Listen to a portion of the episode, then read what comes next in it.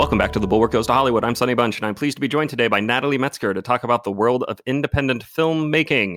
Uh, Natalie Metzger is a Spirit Award nominated producer whose credits include Greener Grass, Thunder Road, The Robbery, and The Wolf of Snow Hollow. Uh, Metzger is currently in post production on Josh Ruben's horror comedy Werewolves Within, uh, Jim Cummings' thriller The Beta Test, and Sean Mullin's baseball documentary It Ain't Over. Uh, her feature directing credits include AT&T original documentary Alone in the Game and healthcare documentary Special Blood. Thanks for being on the show today, Natalie. Yeah, thank you for having me. I'm curious from the perspective of a producer how you get people to see movies right now because I, I feel like we are in this total flood of content, total flood of options.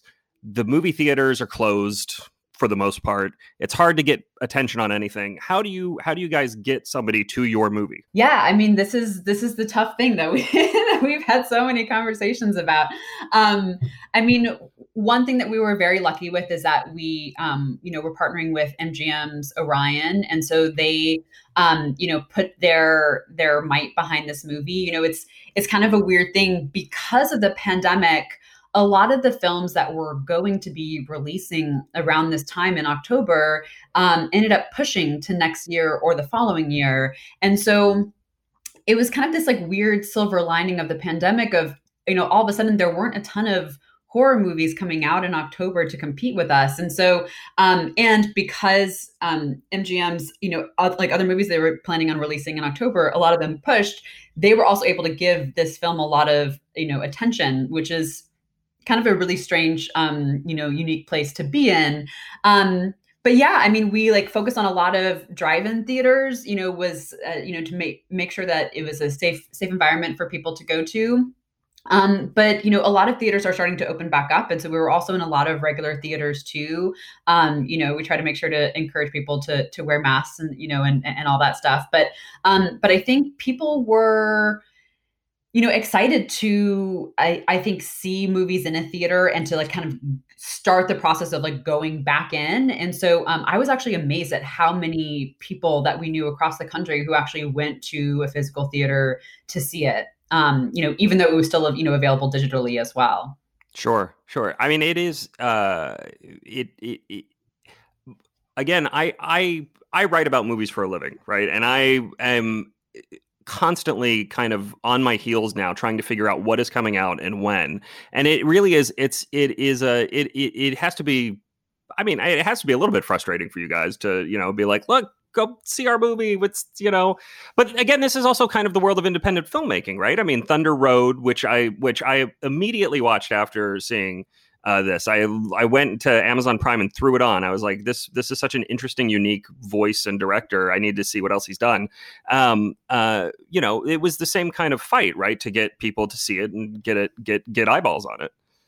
Yeah, I mean, with like Thunder Road, it was a very very different. Um, uh, uh, scenario just because we were self-distributing. And so that was a whole a whole nother uh, uh, process for us to go through. I mean vanishing angle had had self-distributed a couple other films before including um, too late which um, we did a like 35 millimeter only um, theatrical release of.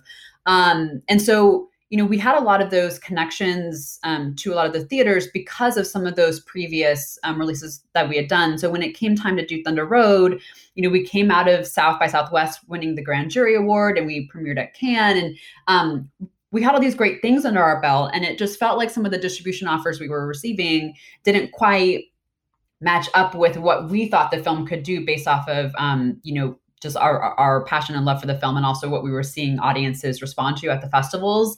Um, and so we just made the decision to self-distribute. And luckily um, sundance uh, offered us a creative distribution fellowship. Um, so essentially they gave us a grant to put towards print and advertising in exchange for us giving them all the data of um, you know the sales and, and and and all of our kind of process of self-distribution that they released eventually as a case study um, and, you know, we saw a lot of success with that. And we know that, you know, Jim and Jim's work um, has, you know, an, an, appeal to a broader audience than I think um, sometimes um, people might expect from like, you know, oh, this is a festival darling. Mm-hmm.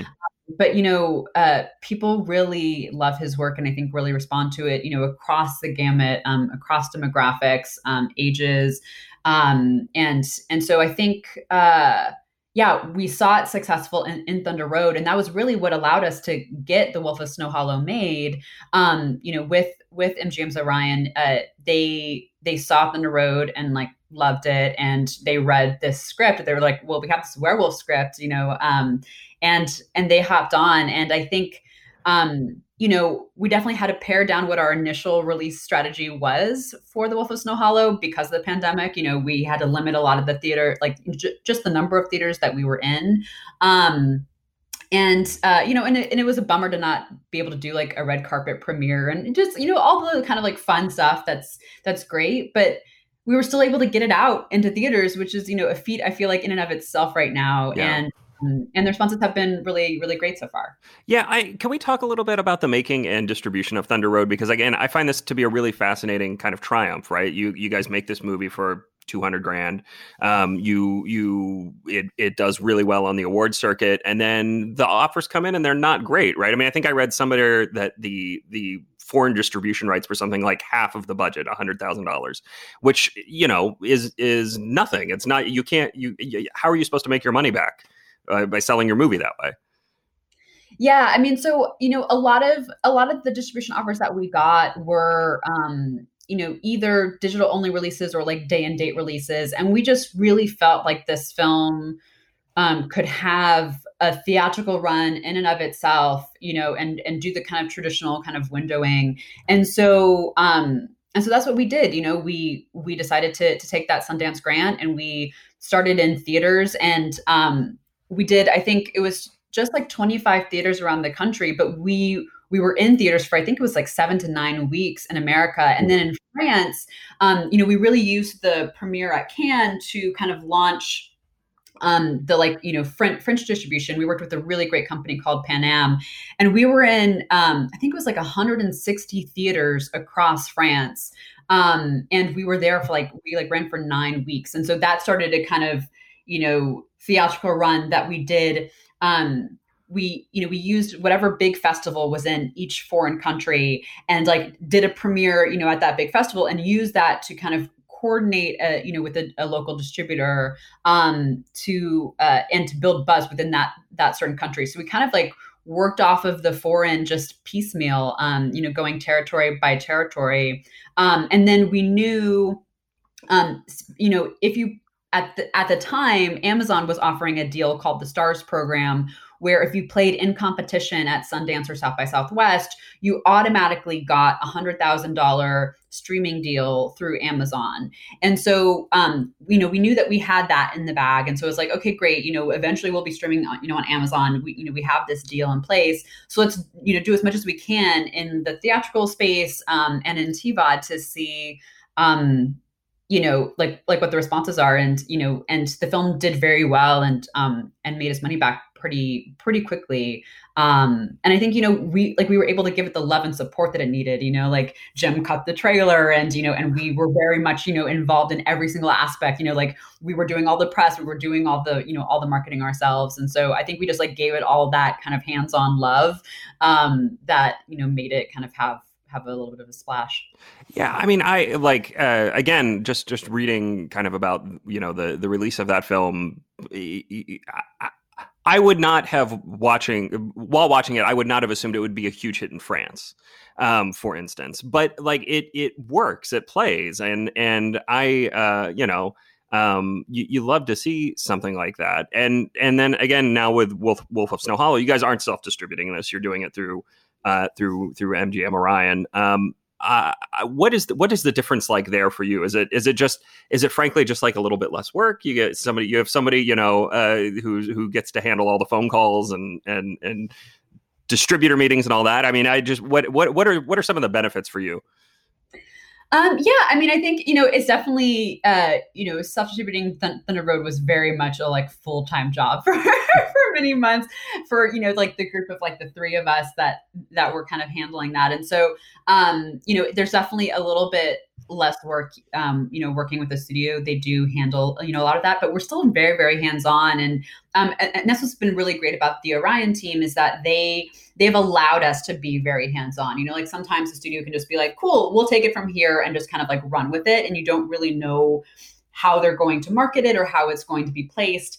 Um, and they were very, very collaborative and allowed us to be, um, you know, very involved. So we were giving very detailed notes on, you know, every single iteration of the poster, um, and they uh, they allowed our marketing division to cut the trailer, and um, and we were very involved in like the marketing aspect you know assets like you know like oh let's do the you know these set of gifts and and let's you know you know launch here. And so they were they were very collaborative in that in that aspect. So we still were very involved um and it still was you know a good amount of work but, but it's definitely a different um uh there's not as much pressure because you know that like the might of a studio is behind you whereas you know with like thunder road it's like this this is all on us we, we yeah. have to happen or else. Um, so uh, I think it's it's a little bit less stressful, maybe. Um, but uh, but yeah, I mean, we were just very very lucky also that we had studio partners that were so collaborative too. Yeah, in terms of you know trying to trying to market uh, and and sell a movie like this in the kind of weird climate we're in right now, uh, you know, I'm uh, I'm always curious how again how you get how you get the movie in front of people's eyeballs. I mean is it is it an intense you know micro targeting on facebook and twitter and that sort of thing? Is it is it um, you know reaching out to slash film or whatever the the movie blogs to say hey we've got this new thing. We'll you know do interviews. I mean i'm always I, again i'm just i'm very curious how how you how you build that audience uh, in in in this this very weird moment yeah, I mean, I mean, it's a mix of, of, of, all those things. You know, it's it's definitely like reaching out to um, you know to different press to you know to review the film or to interview Jim. Um, you know, and, and, and luckily we have a lot of those relationships. Um, you know, Jim has already either been been interviewed by by folks already for Thunder Road, or has you know, or or just has some some critics that are fans of his. Um, and so it's pretty easy to like go back to them and be like, hey, Jim Jim's new, newest film is out. You know, do you want to review it? Do you want to look at it? Um, we were really lucky to be certified fresh on Rotten Tomatoes um, which we're really grateful for. And, you know, critics seem to be like responding really well to it as well as audiences. Um, but yeah, I mean, a ton of uh, a ton of you know Facebook marketing. That's like, I mean, that that was really the key to honestly to Thunder Road. We did almost all of our marketing dollars were put towards Facebook ads. Um, and you know, you know, with this one, uh, you know, it's like it's it's a little bit more spread out. Um, and Orion was really you know overseeing that. But um, but yeah, I mean, because you know people aren't out and about it's not you know billboards and whatnot it's a lot right. of you know digital marketing essentially. Yeah.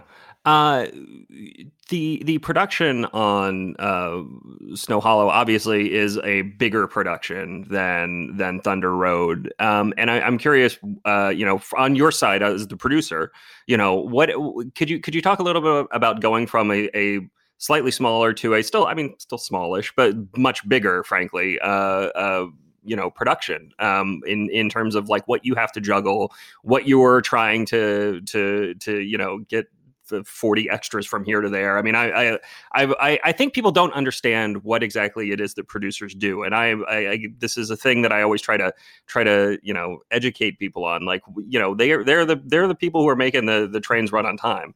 So what was, what was the, what was the biggest challenge? What was the hardest train to get into the, the station?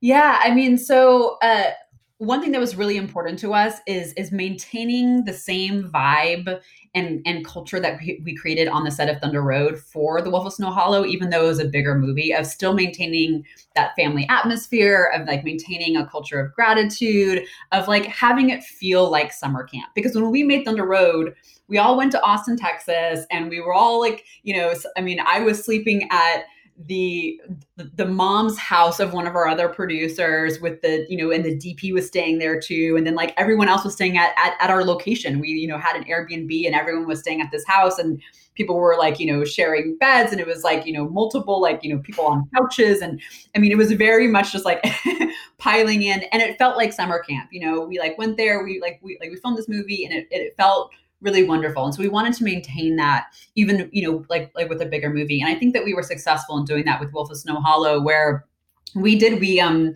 we found this like one bed and breakfast that also functioned as as our location for many of um of of the the main character's house and um and and we stayed there too and so um you know like one of the producers was sleeping on the floor in my closet. And you know the product you know one of the other producers and production designer were in bunk beds and some of the other actors you know were, were in bunk beds or you know or, or like or, or, on couches. And, and i mean and and we also like kept it nice you know like we had a nice house you know for some of the actors to stay in. And um, but but we try to create that kind of family atmosphere, and it felt like winter camp. You know, I mean, it felt like we were all out in the snow together you know making this thing. Um, one of our producers ben wiesner he like would cook dinner for all of us every single night no matter when we wrapped so we'd have like a 10 to 15 person family dinner. Um, you know even if we wrapped at 5 a.m we'd have it at like 7 a.m would be our would be our dinner. And so um yeah so it like it honestly wasn't that much different from Thunder Road. Um, because of the nature of what the film is, it, it requires a lot more. There's like stunts and a lot more people and a lot more locations. And so, um, you know, those things just naturally kind of like filled up that that bigger budget. But we try to keep everything else kind of the same vibe. Cool. That's really cool. I mean, I, I you know, it it definitely it has a, a very familiar feel to it with the actors kind of riffing on each other and their interactions with each other. Really it really it does it does have a a kind of familiar uh, uh, feel to it. Um i uh when I, I i actually don't know when did when did you guys shoot this? When was when was shooting on snow hollow so we filmed, it was like February, March of 2019. Okay. Um, and we were in in Utah, like right outside of Park City, kind of up in the, the Coalville, Kamas area. So we were in a very rural part of Utah, which was beautiful and gorgeous, very, very cold. Um, the snow was honestly the biggest production challenge. um, yeah. you know, there were, there were some days where uh, there was this one day where we had a location that was like at the top of a hill and the the road up the hill wasn't a paved road and it happened to snow really really heavily that day and we had to get all the cop cars up to the top and so it's like um and you know we don't have the funds for like a picture vehicle coordinator so it's right. like the three producers are like you know one of them's inside one of them's pushing and like i'm like trying to like guide it from like the side of like making sure we can get these cop cars up. So um you know there are definitely some like production challenges mostly connected to to the snow um and uh and you know in the cold but uh but yeah, it was it was really really beautiful filming in Utah in the winter, um, and we did get one day that we were able to go skiing. Um, you know, just to be like, you know, we're seeing these beautiful slopes, and we yeah. wanted to have this one day where we could. Yeah, uh, and then so you you shoot uh, about eighteen months ago, and then you spend the next uh, I don't know, a year or so getting it ready. Yeah, like that's that's that's about right. And then, so w- when was the what if if coronavirus had not happened? When would this movie have come out? Do you think? Um, I think I think we still we still would, would have aimed for for October. You know, okay. I mean, it's a it, it, it's a horror movie. It does like really well around you know Halloween time. October just seems to be kind of like a great a great time to release a horror film. Um, and so I think we would have still kept it the same. It just would have been, I think, um, we would have done more theaters and and pushed a little bit harder on on the theatrical um, side. Whereas you know now we're we're kind of equally you know pushing for digital and theatrical, maybe even a little bit more digital. Yeah, yeah. Uh, I, I'm I'm really uh, kind of fascinated by Jim Cummings and his he's writer, director, and star. You don't see that a ton. That's uh, you know, uh, especially as as the budget keep you know is increasing a bit. He he uh, is kind of maintaining a lot of control here. I, I would be curious to get your take on um, working with him as the as the kind of creative force, uh, you know, guiding this thing to to reality. Yeah, I mean, Jim is a creative force. That is that is a great way to describe him. He he has so much energy on set, um, and it's uh, uh, you know it. I've done nine short films with him so far, and then obviously the, the, Thunder Road feature. And then we actually just shot a new movie November of last year that we're in post on right now um, for his third feature. So, um, you know, we we've worked a lot together. He is one of those people that can juggle all of those things kind of seamlessly and honestly it's so seamless that sometimes it can take people um by surprise, especially actors, because he'll walk on the set and he'll say, okay, great. Camera should be here. We're going to be moving around here. And then he'll hop over and he'll hop into the character of like a young girl, you know, like like let's say, and then he'll like give all of her lines, and he'll be like, yeah, and then she says blah blah blah blah blah blah, and then and then camera's gonna move gonna move over here, and then it catches you know this guy, and he'll give his line, and then he'll like give the line, and he can hop into all the different actor roles. He you know he has the entire script memorized, and he's also like giving you know ca- like camera notes and saying, and great, and like the light's gonna turn on here, and it's all happening like like so so fast. Um and so uh, you know people will say after working with jim like like you just have to be on because he's moving at a mile a minute and you kind of just have to keep up. Um but he knows exactly what he wants. He rehearses so much beforehand um you know w- with himself that mm-hmm. his his performance is is so down pat that um you know that really it's just uh we actually move pretty quickly when we shoot with him um you know because he doesn't take you know need that many takes honestly. Um, and because he knows exactly what he wants there's not a lot of you know like finding it. Um, but what's great is that he also does allow for you know improvisation and for like letting people you know play. Um, and so it's it's like really fun on set because uh because there's these like uh, these elements of play. And especially with you know the, like the longer takes that jim does um, there's kind of these unexpected things that that happen but because it's longer take it, you know you don't just like cut and be like okay great let's try to do that again and do it the way that we had said we were going to do it. It kind of allows for these like happy accidents where it's like oh this thing happened but everyone's going to stay in it because it's this like long take and we don't want to ruin it. And so um yeah i don't know there's like this like heightened energy that almost feels like like more like a play sometimes um where there's like that kind of live audience feel how how uh, many takes did that first that opening sequence of Thunder Road take? I'm curious because it, it it really is striking. I mean, it's it's a it's a gutsy move to open your feature with a, a, relatively unknown actor who is you know also directing and writing and just like push in on him for 12 minutes and push back a little bit. But like I, that is a that is a that is a gutsy gutsy move. And i'm curious uh you know uh, how how how many takes that took? How how how did that go on set how was that to watch? Yeah i mean so that was our first day of shooting. That was day one. Um and uh yeah i think it was somewhere around 12 to 14 takes um, and and we had split up the day. We weren't sure if we were going to get the licensing for the song Thunder Road, and so we and so we decided that we were going to spend the first half of the day shooting, um, you know, with with the the song, and then the second half of the day shooting without the song, you know, just to have as a backup in case the licensing, you know, didn't work out.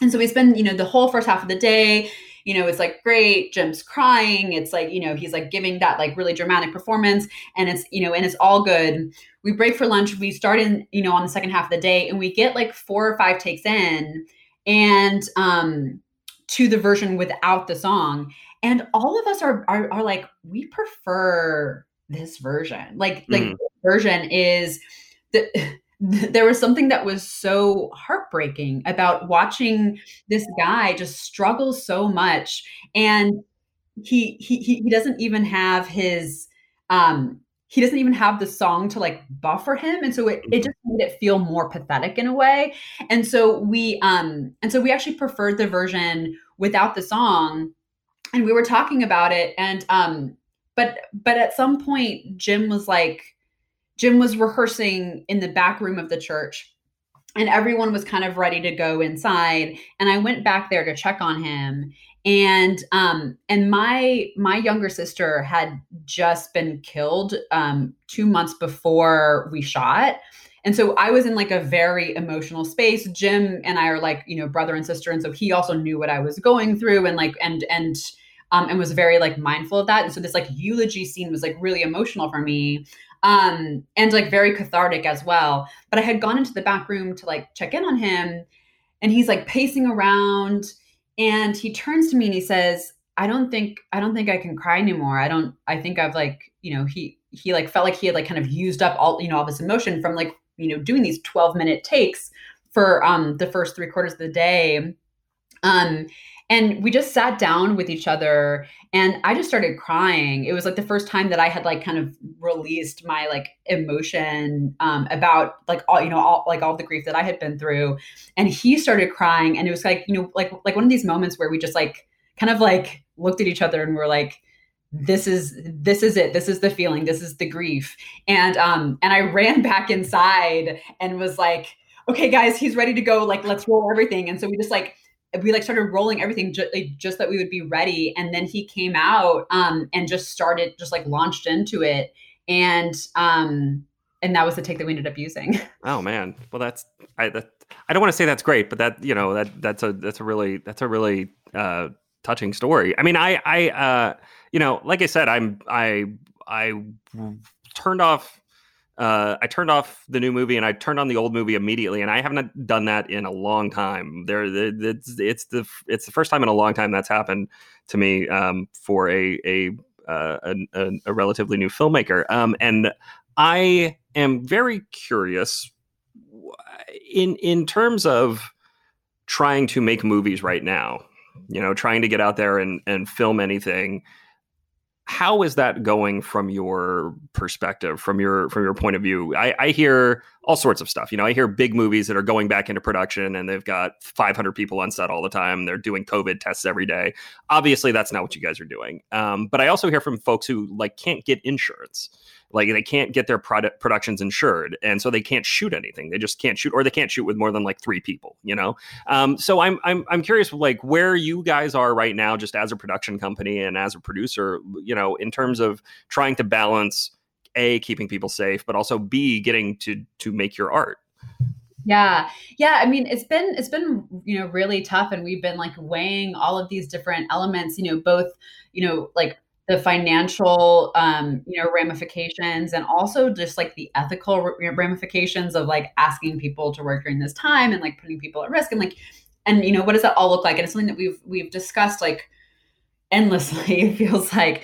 Um but yeah i mean our our kind of approach that we decided to take you know with with indie film there just isn't a lot of extra resources to you know to go to things that aren't in front of camera. You know like things are already tight and you're already trying to like cut so many corners you know just like i just be able to like make the film and to and and to make it look good and to you know and we try to put as many resources as, as we can in front of camera and you know because of covid and, and and all the protocols that are like really necessary to keep everyone safe the the cost that those require to us doesn't really make sense for an indie film you know just because you're losing so much um, from what would be going in front of camera for um commercials and like branded content, you know, where like, you know, it's it's easy to just like add, you know, add that COVID number on top. Um, we've been, you know, starting to, you know, to look into doing that. But, you know, for for indie films, it's it's it's hard. And so um, we had a film that was going to shoot November, December that we just pushed to January, February, just you know, to, for it to be a little bit safer and to you know, hopefully,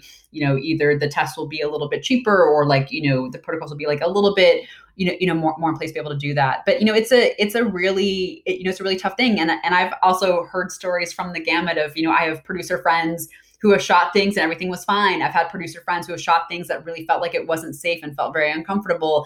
I have producer friends who have had production shut down because someone, you know, tested positive. Um, and some that have, you know, done something and it's fine and there were no issues whatsoever. And so um, I think it kind of spans the spectrum. And I think we're still figuring out the best way to approach these protocols so that you know it is absolutely safe and that and that there's a little bit more of a system in place and an infrastructure to know how to budget you know out these additional costs yeah i mean it's just such a it's such a bummer i mean i like eh, again just as somebody who likes going to the movies and likes going to movie theaters you know uh, where i live in dallas we they just shut down all of the Alamo Drafthouses. So it's like you can go see something at an AMC if you want, but there's nothing really to see, or you could go see an old movie. It just it stinks, um, and I, I can't imagine how frustrating it is for you guys because uh, you I, I mean just looking at your your bio, it looks like you are working all the time. I like you. It seems like you you kind of have a full plate all the time, and now you know. Yeah, yeah, we were, yeah we were going to shoot um, part of a docu series um, that that was going to shoot in Australia and Germany and the UK. We were going to shoot that this spring, and then we were going to shoot another feature in the summer. And like both of those have essentially like pushed to like you know s- sometime next year. And um, yeah, I mean we like we definitely kind of had to hit pause but I mean, we were also extremely lucky. We shot a new movie um, that we partnered with the video game company Ubisoft on. Mm-hmm. Um, we, we shot that this year um, in upstate New York from January 5th through March 10th. And so we wrapped like literally just days before the lockdown um, and got back to LA and got it all in the can. And then we were able to do almost all of post production completely remotely. And that film stayed on schedule. We finished it exactly when we were, you know, expecting to. Um, you know, with like, you know, a, like a little bit of a of a week here, here or there, um, and are now like, you know, doing the process of getting that film sold and you know out to festivals and you know and all that fun stuff. But, um, um, but so we were really lucky that like we had that film to kind of really keep us busy, as well as we had five other projects in addition to that one in post production this year. And so it just meant that we kind of like shifted to post for, for essentially yeah. majority of this year. Um, you know, and post is really easy to do, um, you know, like remotely. We, we also just started doing um, an animated um, series. And so, you know, we're, we're trying to do the things that can be done remotely at this time. Um, but we've been also been very, very busy. And so uh, mm. haven't, you know, slowed down much. Um, it just, we've kind of focused on posts a little bit more than we, you know, normally would. And, um, and are now just like prepping for productions for next year. Sure. Well, with with the the stuff that you had to work on, uh, I believe what, what what was the name of the Ubisoft? Is it the Werewolves Within? Werewolves Within? Yeah. Um, I, I, mean, that sounded pretty interesting. I, again, I was struck by werewolf comedy. I was like, okay, that that you know that that seems familiar. It could be could be interesting and good. Uh, but the the uh, you know with with this kind of you know little bonanza of stuff to do in post right now, and with the um, you know, shut down in production at, at, like Netflix and Amazon and other places. As a producer and as a as a as a company, do you guys feel like you have an opportunity to um, uh, cash in is the wrong word, but like you know, eh, make make better deals with some of these streamers than you you might have been able to otherwise? Yeah, I mean, I feel like I keep on hearing about this like this like rumor of like, well, people are gonna need content. So like, you know, mm-hmm. like there's this boon. But in the reality, we really haven't seen that. You know, like, I mean, Netflix has such a, you know, big, long, you know, list of things that were already in like post or, you know, were planned for production and they've already started go, you know, going back into production. And so they really aren't seeing that like you know dire need for, for, for new content in the way that I think you know people were you know were talking about. Um, and some of the you know the studios are feeling that that a little bit, but also because things are so up in the air, you know, at the moment of like when our theater is going to be like really back? Like when our audience is going to feel comfortable go, you know going back? Will theaters exist? Like all these kind of like bigger kind of existential things that that i think there's a little bit more of a hesitation to um you know in like in in the approach to different projects. And so i think um you know there is a need for for new content and we are really lucky to have like a film that's like ready and done and ready to go during this time. Um but it's is not quite as dire as as as people seem to think yeah, I mean that that's interesting to hear because you do I, I I do hear that a lot of times from not producers, from you know people who are just kind of industry analysts who say, well, you know, look, the, Netflix is going to need stuff, and they've got all these, you know, companies should just kind of sit on stuff until until then. Um, so it's it's I think good and interesting to get that perspective as well. Well, look, I I am out of questions here. I what what should what do you want people to know about uh, uh, about your movies and about uh, the the world of independent filmmaking. I always like to ask my guests, like, what what would you what would you have me tell people if uh, if, what what questions should I have asked that I did not ask? that's that's such a good question. Um, yeah, the world of of independent filmmaking. Um, I don't know. I mean, like, I think you know, like filmmaking is definitely uh here to stay. Like i think you know i've been amazed at how creative people have gotten with um with like approaching the pandemic and how and how to shoot. I mean i have friends who are shooting. They're like actors and you know they have their dp and their gaffer zooming you know like with them and they're setting up their own camera and like you know like the dp and the gaffer just like telling them where to put the lights and where to put everything how you know how to work the camera and they're shooting it all them you know themselves. And mm. um, and then there are like other productions who are like great you know how do we make this thing animated? How do we you know uh, uh, you know approach this in like a new a new way? And so i think there's actually a lot of creativity happening that like like we're really excited to see. And with like a lot of the filmmakers that that, that we're working with like we're already discussing all these like new um you know approaches of like well how, how like how do we use this current time as like a shakeup to how we're thinking we never want to get in the same rut of um oh well this is how it's always been done so this is how it should be. Um, we think that that's like a really dangerous way to think. And so um, you know with like with this one uh, with with like this current situation we're really trying to say like okay great like what were some of the things that we were just kind of doing because that's the way that we've always done them that maybe could be rethought? And i think you know in terms of the industry it seems like that's going to you know hopefully happen you know across the board of like okay you know like well well with the existing technologies how can we you know approach this this job differently? How can we approach um you know how how we were scheduling this differently? One of the things that we're really excited about is um is shorter production days which which we feel like should be the standard across the board you know like when you're shooting 12 hour days it actually means that you're actually working you know 14 hours a day or for the producers like 16 hours a day. Um and you know with like all the research that's coming out around like sleep you know like it's it's like really clear that that's actually not the best and safest way to like to make anything or to be creative. And so um and so we think that you know this is actually like a, like a really exciting time to like really look at that. It was actually one of the things that we did with the wolf of snow hollow. We limited our, our shooting days to 11 hour days um, specifically because we were shooting really far outside of salt lake city. We knew that the crew was going to be driving 45 minutes to an hour um, and we wanted to be be mindful of that we wanted people to be safe on the roads. Um, and so if we were able to do that with like the limited budget you know that we had and, and just like committed to this is what we're going to do um that you know it seems like many productions can can start approaching it that way. And so just creating a you know a safer place and a, and a more um, vibrantly creative space um, you know for people because they're getting enough sleep. So you know trying to aim for you know these 10 hour days or 11 hour days um, i think will maybe be a good thing that comes out of the pandemic. We'll see yeah. Uh, well, thank you very much for joining me. I appreciate that. Cheers to safer days on movie sets. I know working a 12, 16 hour day, that's no fun. Nobody wants to do that. Um, uh, I will be back next week with another episode of The Bulwark Goes to Hollywood. Please subscribe, leave a review, etc. Um, and uh, thanks again for, for joining me, Natalie. Thank you for having me.